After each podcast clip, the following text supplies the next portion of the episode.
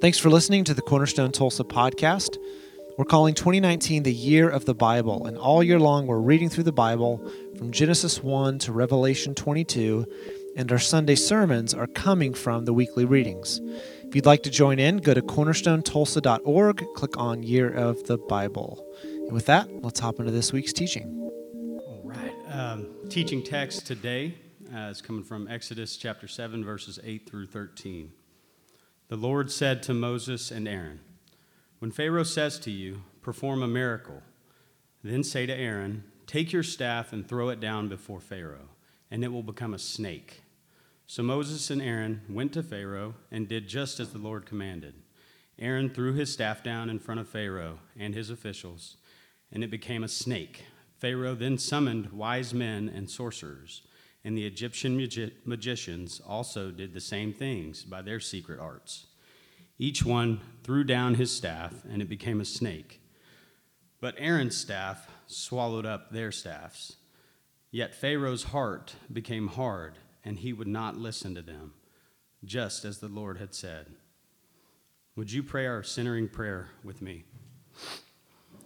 Father in heaven, you made us and you sustain us. Through your Son, Jesus Christ, you are rescuing us. By the work of your Spirit, you are renewing us. As we come today, we admit we are broken and we need you. Whatever you want us to say to us, we want to hear. Whatever you want to do among us, we want to embrace. However, you want to shape us, we want to cooperate. As we sing and pray and read and gather at the table, may hope rise, may our hearts align, may sin die, and may Christ shine. Amen. Amen. You can be seated. All right, friends, it's good to see you. I, I have a message this morning that I'm excited to share. Uh, something that I think is, is crucial, it's critical for us in our life of following Jesus. It's a practice, or maybe better said, it's a posture for the Christian life that if we don't get this thing right, uh, the cost is enormous. Something that's foundational, that's integral, it's critical. And it's a posture I'm going to call uh, the step before the step. And we're going to kind of unpack what that uh, looks like this morning. Uh, the step before the step is, is a posture that comes to us as part of a, the overarching theme of the Bible uh, something that's eh, God would, God would uh, give us as just basic instructions for living the Christian life. It's also something that fits into the overarching message of the book of Exodus in particular, something that is a theme that you might not have noticed in your first read of the book of Exodus. How many of you are you doing the year of the Bible? Okay, awesome. Way to go. So, we're 20 or 30 chapters into the book of Exodus, so some of this is going to be review, but to get at what we're going to talk about this morning, uh, we need to get in context to the book of Exodus. So Genesis ends, and uh, uh, Isaac, Jacob and his 12 sons and their families have relocated down to Egypt because Joseph is in a position of power. There's famine in their land, so they've gone down south to, to, to be in a land of plenty. And they stay there for a long time. They're in a position of favor because, because Joseph is buddies with the Pharaoh, and things are going really great for them. But as we turn into the book of Exodus, we see that there's been a generational transition. Something's changed. This is Exodus 1 6 and 7. Joseph and all his brothers and all that generation died. But the Israelites were exceedingly fruitful. They multiplied greatly. They increased in numbers. They became so numerous that the land was filled with them. So, the immediate family of the patriarchs, Abraham, Isaac, and Jacob, that we've already met in Genesis, has died away, but the family's been incredibly fruitful. And the language of Exodus is actually echoing uh, Genesis chapter 1, where God uh, instructed Adam and Eve. He blessed them and said to them, Be fruitful, increase in number, and fill the earth and subdue it. And Abraham's family, under God's blessing, is multiplying like rabbits. And, and the Egyptians are noticing it. They're filling up the land. And, and uh, the Egyptians take note of just how plentiful this, this nation has become. Uh, the trick is they've been there for a long time in Egypt, and, and the book of Genesis is emphasizing so uh, in such a huge way that the land, the particular land that God had promised to Abraham, mattered. And so the trick was this nation is growing, they're, they're, they're multiplying like rabbits, but they're still in a foreign land. They're not where they're supposed to be.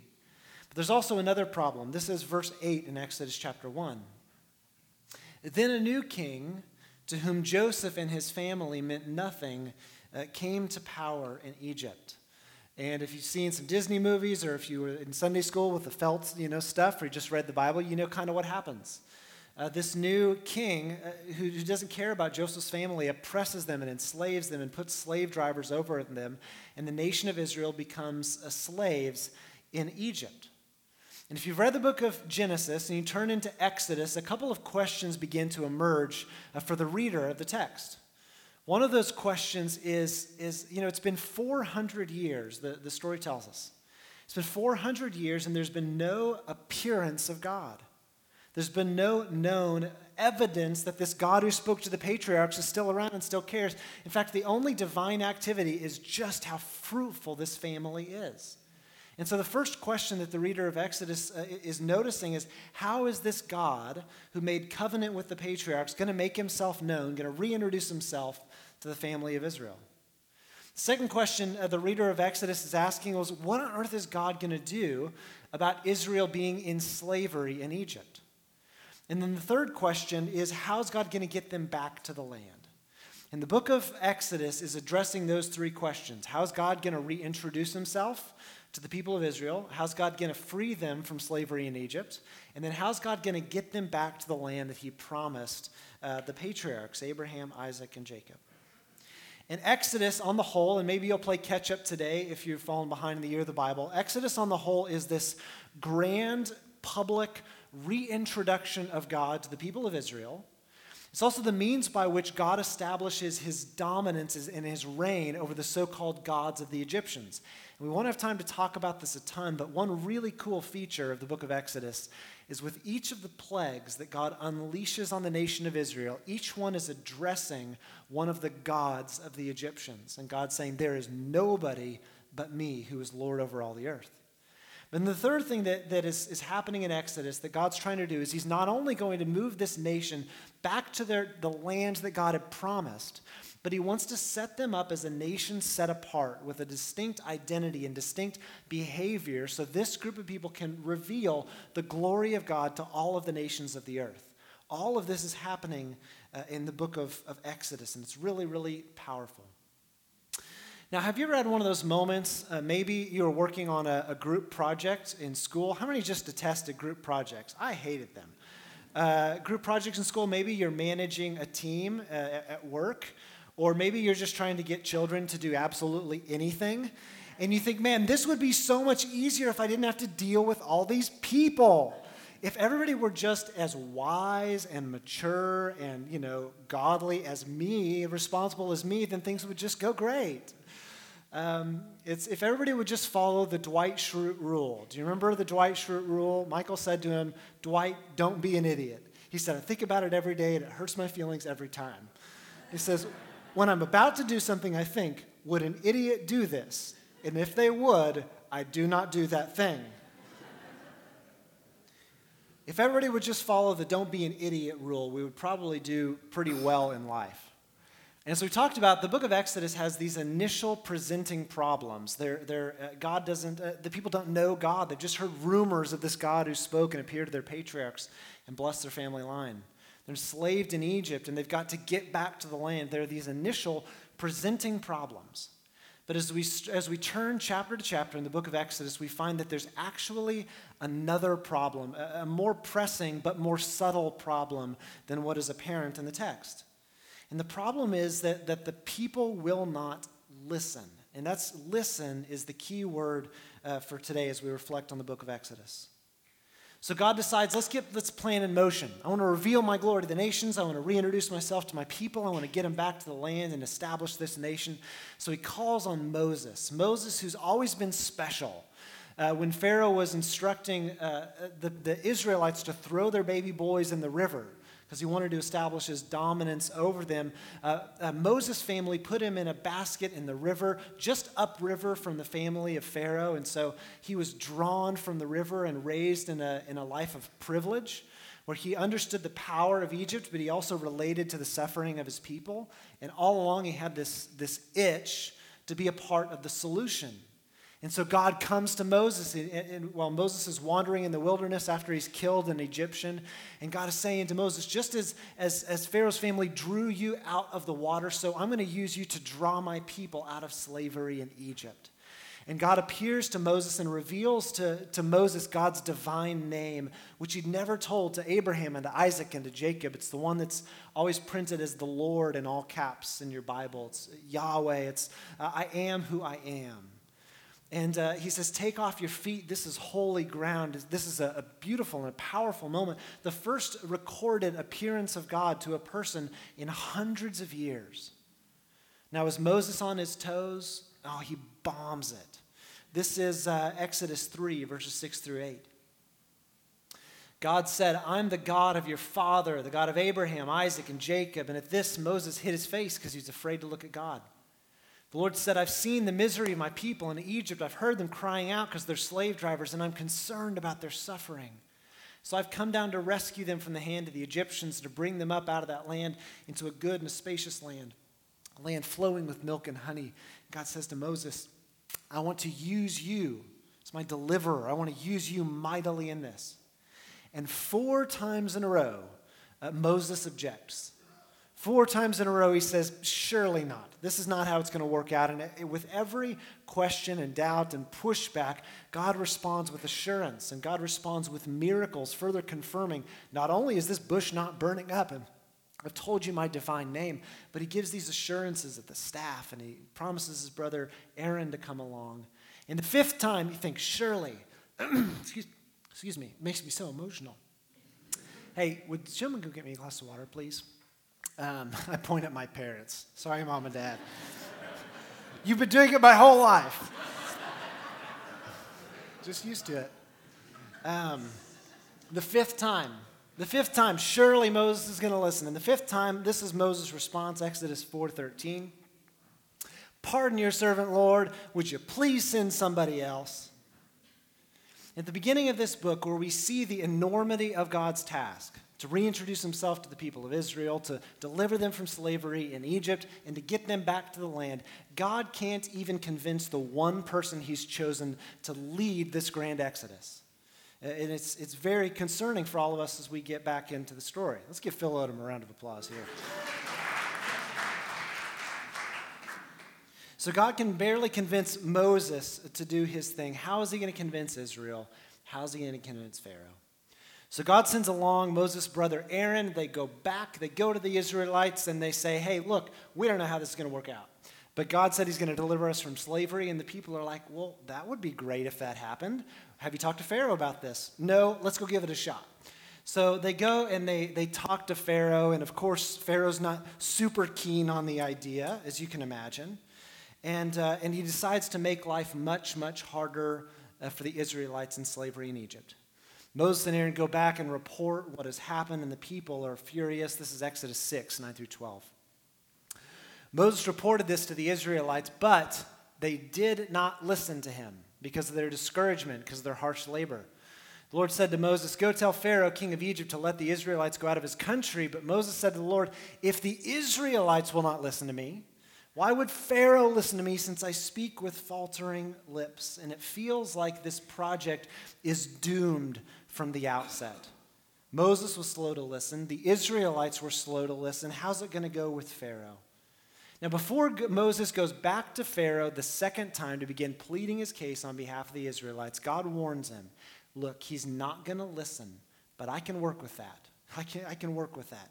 This is Exodus 7. We're going to do these kind of rapid fire. Each one threw down a staff and it became a snake, but Aaron's staff swallowed up theirs. Yet Pharaoh's heart became hard and he wouldn't listen to them, just as the Lord had said. Again, the Egyptian magicians did the same things by their secret arts, and Pharaoh's heart became hard and he would not listen to Moses and Aaron, just as the Lord had said. When Pharaoh saw that there was relief, he hardened his heart and he wouldn't listen to Moses and Aaron, just as the Lord had said. We're going plague by plague here.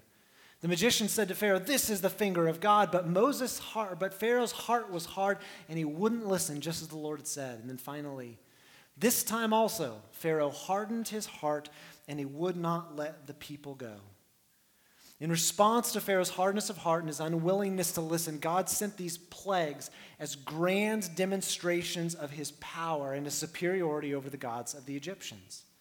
And time and again, Pharaoh would call for relief, uh, but, but then he would harden his heart and he wouldn't listen and he wouldn't give the Israelites the freedom that they were asking for.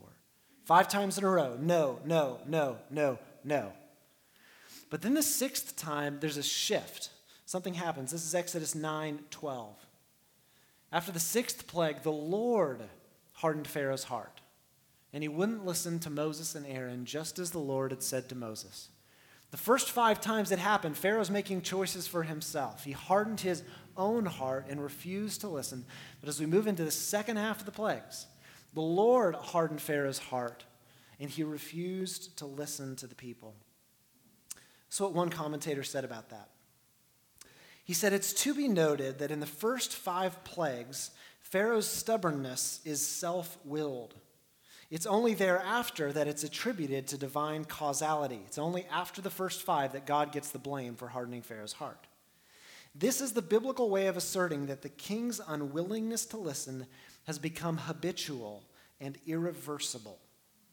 His character has become his destiny.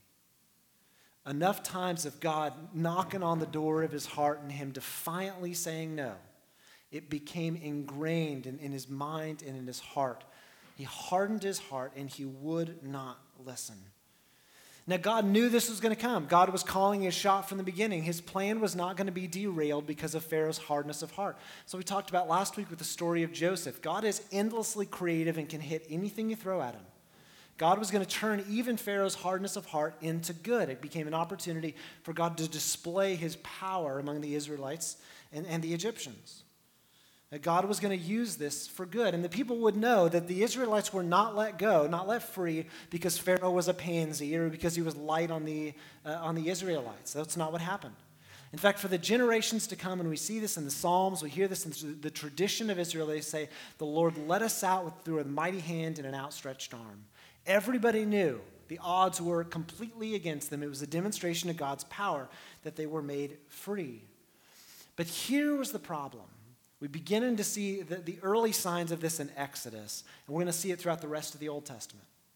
Here's the problem Israel had spent so long being culturally discipled by Egypt, being culturally discipled by Egypt, that a hardness of heart and an unwillingness to listen became the pattern of their lives too.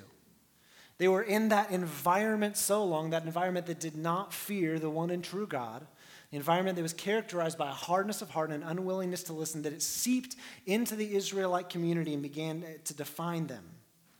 They'd spent so long under the leadership of Pharaoh and the pharaohs, and Pharaoh serves as a kind of example of the undisciple, the opposite of a person who's, who's putting down deep roots in, in the God of Israel. He's an undisciple.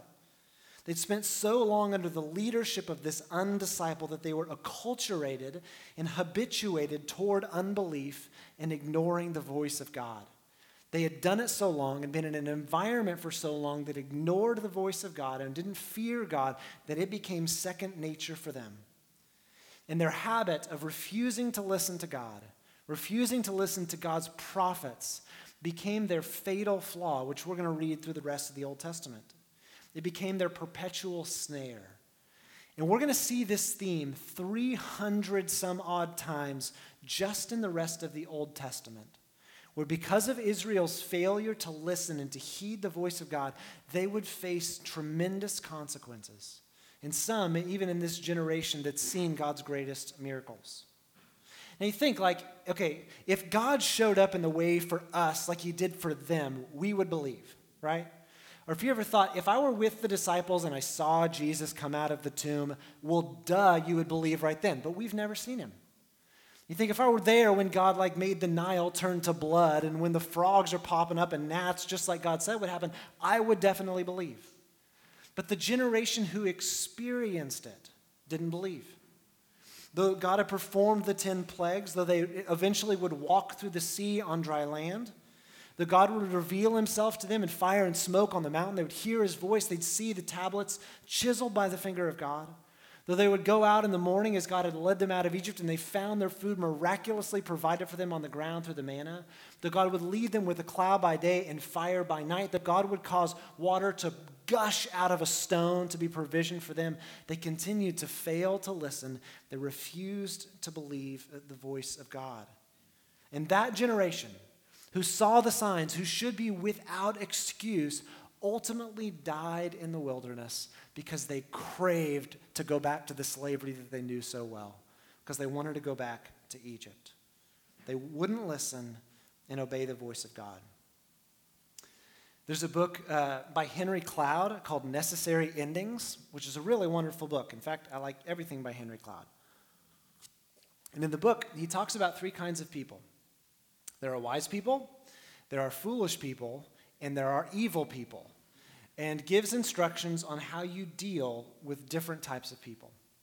With evil people, the way that you deal with them is with guns and money and lawyers. And we're not going to talk about that any further. I want to talk about uh, how you deal uh, with, that'll be another Sunday, with wise people and with foolish people. Here's wise people. Wise people, you go to them and you confront them about an issue and you find that talking with them helps the issue get better. When you confront a wise person, they thank you. He told a story in the book. Uh, Henry Cloud was brought into this Fortune 500 company, and the chair of the board had invited him to come, and they were meeting with the CEO over lunch. And the plan was over lunch to terminate the CEO. And so, with Henry Cloud sitting there, the chair of the board is confronting the CEO and saying, Look, you've done this, this, this, and this, and here have been the ramifications of that. And you haven't done this, this, this, and this, and here's been the fallout, here's been the effect on morale and our bottom line. And Henry Cloud is expecting to see this guy react emotionally and be defensive and put it back on him. And instead, the guy goes, You know what?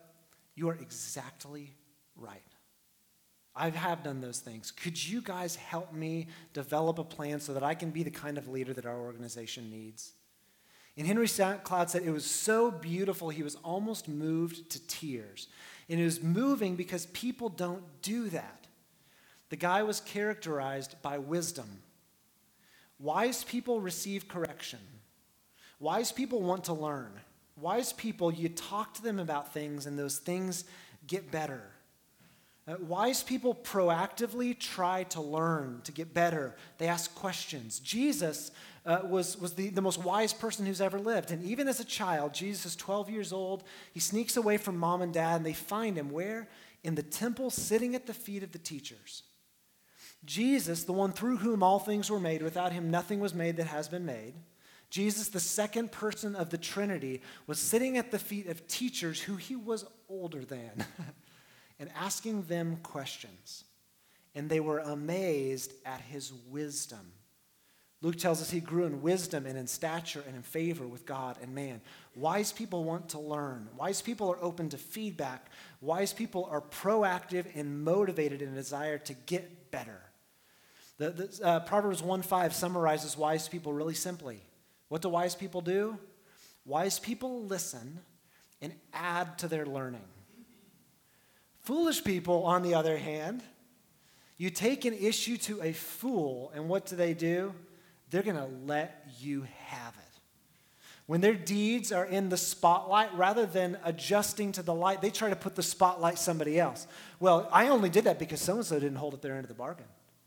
They, they, everyone else becomes the problem. I once, not here, not for a long time, uh, a long time ago, I had to confront somebody about behavior, and they came back to me and said, Actually, I think it's everyone else on the team who is the problem. No, you're wrong. It's very much you. Uh, foolish people resent you for correcting them.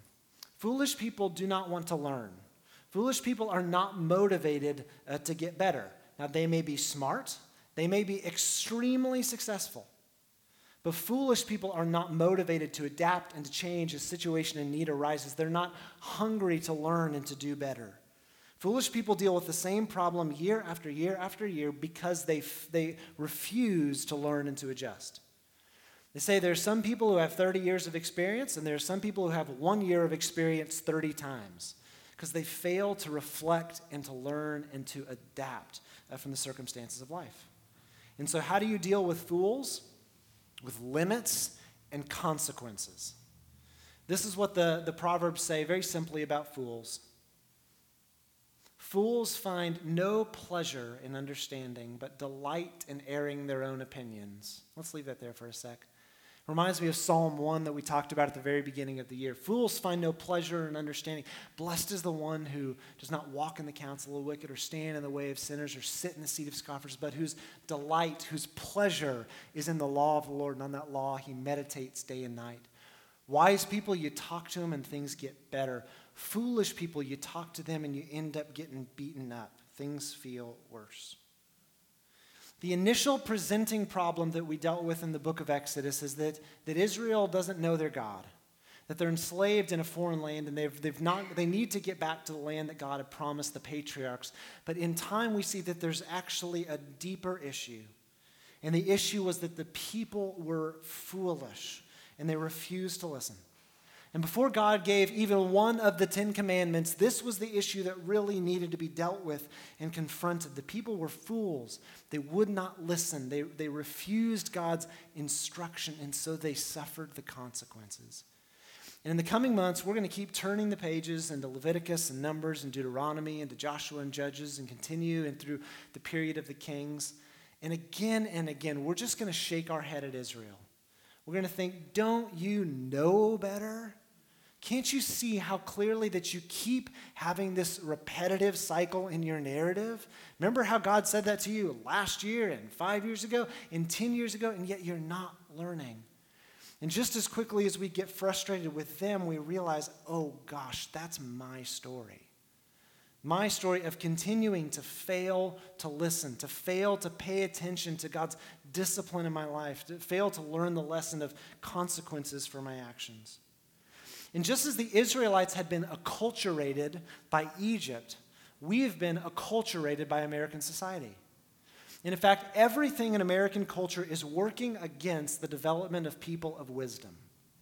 Everything in American culture is working against the development of people of wisdom and courage and character.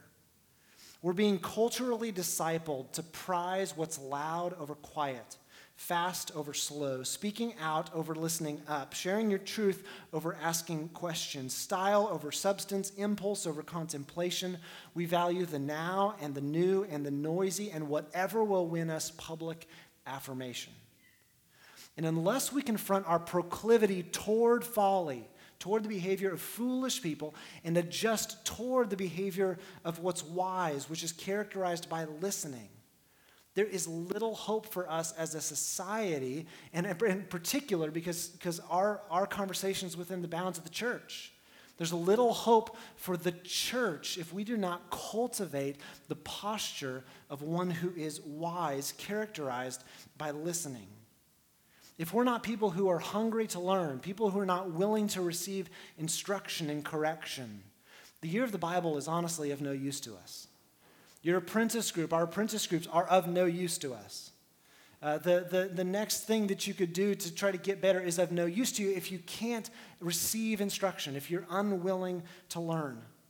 Neither miracles nor appearances of God nor anything else, no variety or number or combinations of next steps toward the new you will do us any good unless we learn to take what I call the step before the step, which is to cultivate a posture of humility and coachability. It doesn't matter if you're reading the Bible if you're unwilling to learn anything. It doesn't matter if you have the opportunity to sit under the feet of an incredible master or, or, mentor if you're unwilling to receive instruction. The step before the step is the thing that you must do to get the most out of life. It'd be a, it'd be a horrible waste of a year if at the end of it we successfully turned the pages of the Bible, but we didn't learn anything, we weren't changed in the process. The step before the step is to cultivate a coachable and a teachable spirit. The kind of attitude that says, I am so hungry to be well and to be wise that I'll take, God, whatever you've got for me. Sad thing is, and just the reality is, we're probably not the best judge of our own character or maturity. Uh, we probably all think we're doing okay. In fact, I was listening to a Harvard Business Review uh, podcast, IdeaCast, and they were talking about self awareness. two kinds of self awareness one's internal, one's external. Internal self awareness is, you know, the, the 47, 57% of us who are Enneagram nerds in the room, like learning about how our temperament, our wiring, or maybe your Myers Briggs, the stuff that's like, I'm trying to figure out how my brain works and my needs and all these things. That's internal self awareness, figuring out within yourself how you tick. But external self awareness is like, what is it like to be around me? And they suggested, I forget what they call it, it was like they had some horrible term for a lunch, like you take a coworker out and you ask them, What's it like to be on the other side of me? Oh, I don't want to know. I like my own self flattery. But what would it be like to ask the people who are closest to you? The people you live with, the people that you work with, the people that you're neighbors with, the people you do projects with. What is it like to be on the other side of me? When we're working on a project together, and you give me pushback or I give you pushback, how do I do? When you're correcting me on something, how does that conversation go? Generally speaking, in working with me, do you find that talking helps or it makes things worse? And even the absence of talking may be an indicator that people have learned that talking is not going to make any sense. Talking is not going to do any better. They've given up on you long ago. They're just adjusting. What would it be like for every one of us to pursue, as an act of faith and pursuing wisdom, the kind of conversation where people give us, can give us an honest assessment to these kinds of questions? The good news is for all of us that in the final analysis, the biblical perspective on wisdom is the wise are not the ones who know the most, though that may be true, but the wise are the ones who are most hungry to learn, those who are most willing to listen and to learn and to adapt. And the good news is for all of us, there, there are areas of our lives in which we may practice wisdom more readily, and there may be areas of our lives in which we, were, we are fools. The good news is that God is merciful and gives all of us a chance. Jesus tells a story in the Gospels called the parable of the sower. A sower goes out to seed, uh, to, to, to scatter seed, and he's really liberal. He's, he's almost wasteful. He's throwing it everywhere. And some of it lands on the, on the path where the birds come and they eat it up. Some of it lands among the rocks where it sprouts up quickly, but because it has no room for roots, it dies as the sun comes out. Some of the seed lands among the thorns, but in his interpretation of it, he says, The worries of this world and the deceitfulness of wealth choke it out. And some of it lands among good soil where it puts down roots and it, sends up shoots and it produces good fruits. He tells this beautiful story of all that it's done. God, God is the faithful sharer of the words, farmer who's throwing out opportunity in his word to everybody, giving everybody equal opportunity to respond. The idea would be that we would be people with good soil, would be wise when God's word is sown in us. We are responsive and receptive to it. But the good news is that our soil can be tilled, that we can change. Um, I'm not much of a farmer. I like doing yard work, but you take a, a plot of land, you know, you get some sweat equity in removing those rocks that are getting in the way and pulling up the thorn bushes and tilling the soil and putting in uh, the seeds. It's hard work. But that's the work of discipleship, of responding to the God who generously sows, gives all of us a chance, but also inviting God, the faithful farmer, to do that work in us of uprooting the thorns and moving the stones, allowing His Holy Spirit to do a work that's rejuvenating, cultivating our soil so that we can be wise people, listening, adapting, responding to His word, and producing fruit in our lives. And in seeking to be a community shaped by the gospel for the renewal of all things. We can talk about our false narratives. We can talk about the Sermon on the Mount. We can teach through the whole Bible. But all of it is going to is going to go off course if we don't have this one thing right. If we're not people who are willing to be shaped. If we're people who are not willing to be corrected and trained and instructed. To get those flabby muscles strengthened as we exercise together as a community. All of it is a waste. All of it, we're going to spin our tires unless we are willing to be shaped. And we want that. You know, Kyle shared a story last week. Ben has shared, lots of you have shared your story. I thought, wouldn't it be cool if the thing that characterized our community is we are so hungry for wisdom? We are so hungry to be well that it becomes our culture where we're habitually confessing to each other how we've jacked things up Where habitually the young people in the congregation are going to the older people in the congregation are saying, Will you teach me how to be an adult? Will you teach me how to be wise? Will you teach me how to make good, good decisions with my finances and my sexuality and my relationships? If we were a community, we were, we were actively pursuing being well together a community where we are known for growing healthy humans because we're saying no to the obstinance that rejects advice and saying yes to repentance, saying yes to uh, admitting our need, being hungry for God's word, hungry for mentors, all of that. Wouldn't it be amazing if that were what characterized our community? Jesus, again and again, as he told the parables, said, Whoever's got ears, listen, let them hear. The Proverbs say that wisdom cries out from the street corners. Is anybody going to listen? And John in the book of Revelation says, uh, Whoever has ears, let them hear what the Spirit is saying to the church. And maybe to you, in your own way, God is speaking about those rocks in the middle of your garden that are getting in the way of the seed being sown, or those, those thought patterns or those conversational patterns that are pushing back advice that could change your life. Maybe the Holy Spirit is saying to you today, this is a great time to ask for help. This is a great time to invite God, the faithful farmer, to do a good work in you and to ask for the help to cooperate with it. I hope that we're, we're pulling out the best in each other, that the fruits of the Spirit characterize us, that we're growing well humans because we are leaning into this and every good thing that God has for us as a community. And it takes a community to live this out together. Let's pray together.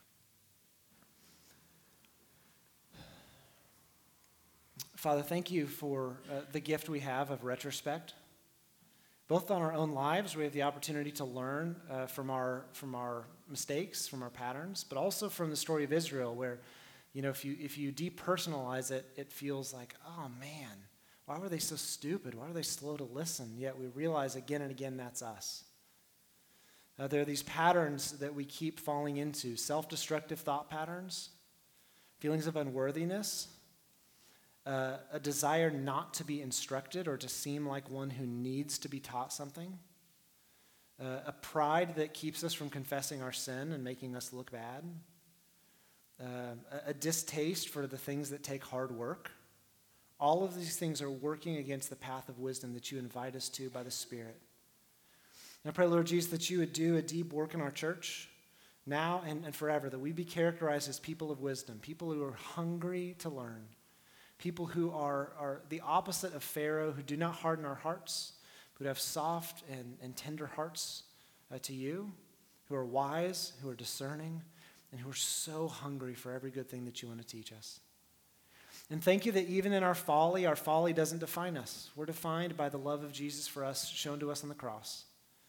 Thank you, Lord Jesus, that while we were yet sinners, while we were at our most foolish, while our hearts were hardest and we refused to listen, you died for us.